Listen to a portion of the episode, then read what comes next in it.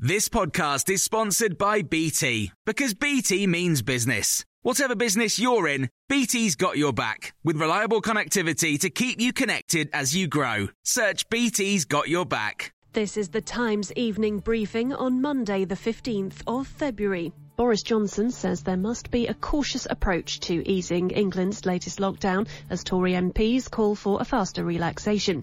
Cross-party MPs and businesses have also demanded more details about the move out of restrictions. But the Prime Minister has stressed the need to be very prudent and says with schools, for example, there's no certainty about when they can return. Schools on March the 8th has for a long time been a priority of the government and of families up and down the country. Uh, we'll do everything we can to, to, to make that happen, but we've got to keep looking at the data.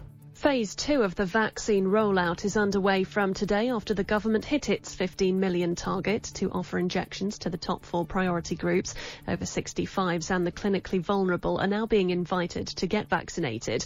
Meanwhile, Scotland's First Minister Nicola Sturgeon says she's satisfied the Scottish Government has met its target. Scotland has recorded no COVID deaths in the past 24 hours. That's the first time it's happened since the 18th of January. In other news, the First Minister has called on football clubs in Scotland to get their house in order. It follows allegations that several Rangers players attended an illegal house party in Glasgow at the weekend.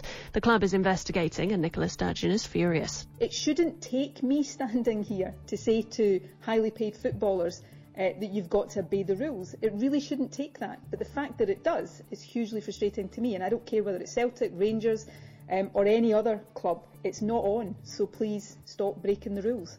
Hotel quarantine measures are underway in the UK. In England, travellers who've been in any of 33 red listed countries must spend 10 days in approved accommodation at their own expense. In Scotland, the rule applies for all entrants. The Independent's travel editor Simon Calder has been at one of the quarantine hotels at Heathrow.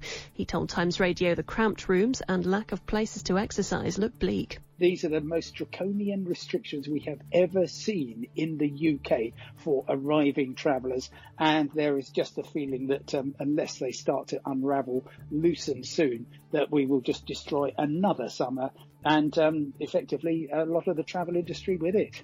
Campaigners have begun a High Court battle with the Cabinet Office, alleging that a government contract was awarded to a company with links to Dominic Cummings while he was working at Number 10. The Good Law Project claims there was apparent bias in the way the contract for communication support was awarded to Public First nearly a year ago. The company says it had no contact with Mr Cummings for almost five years before the contract was secured.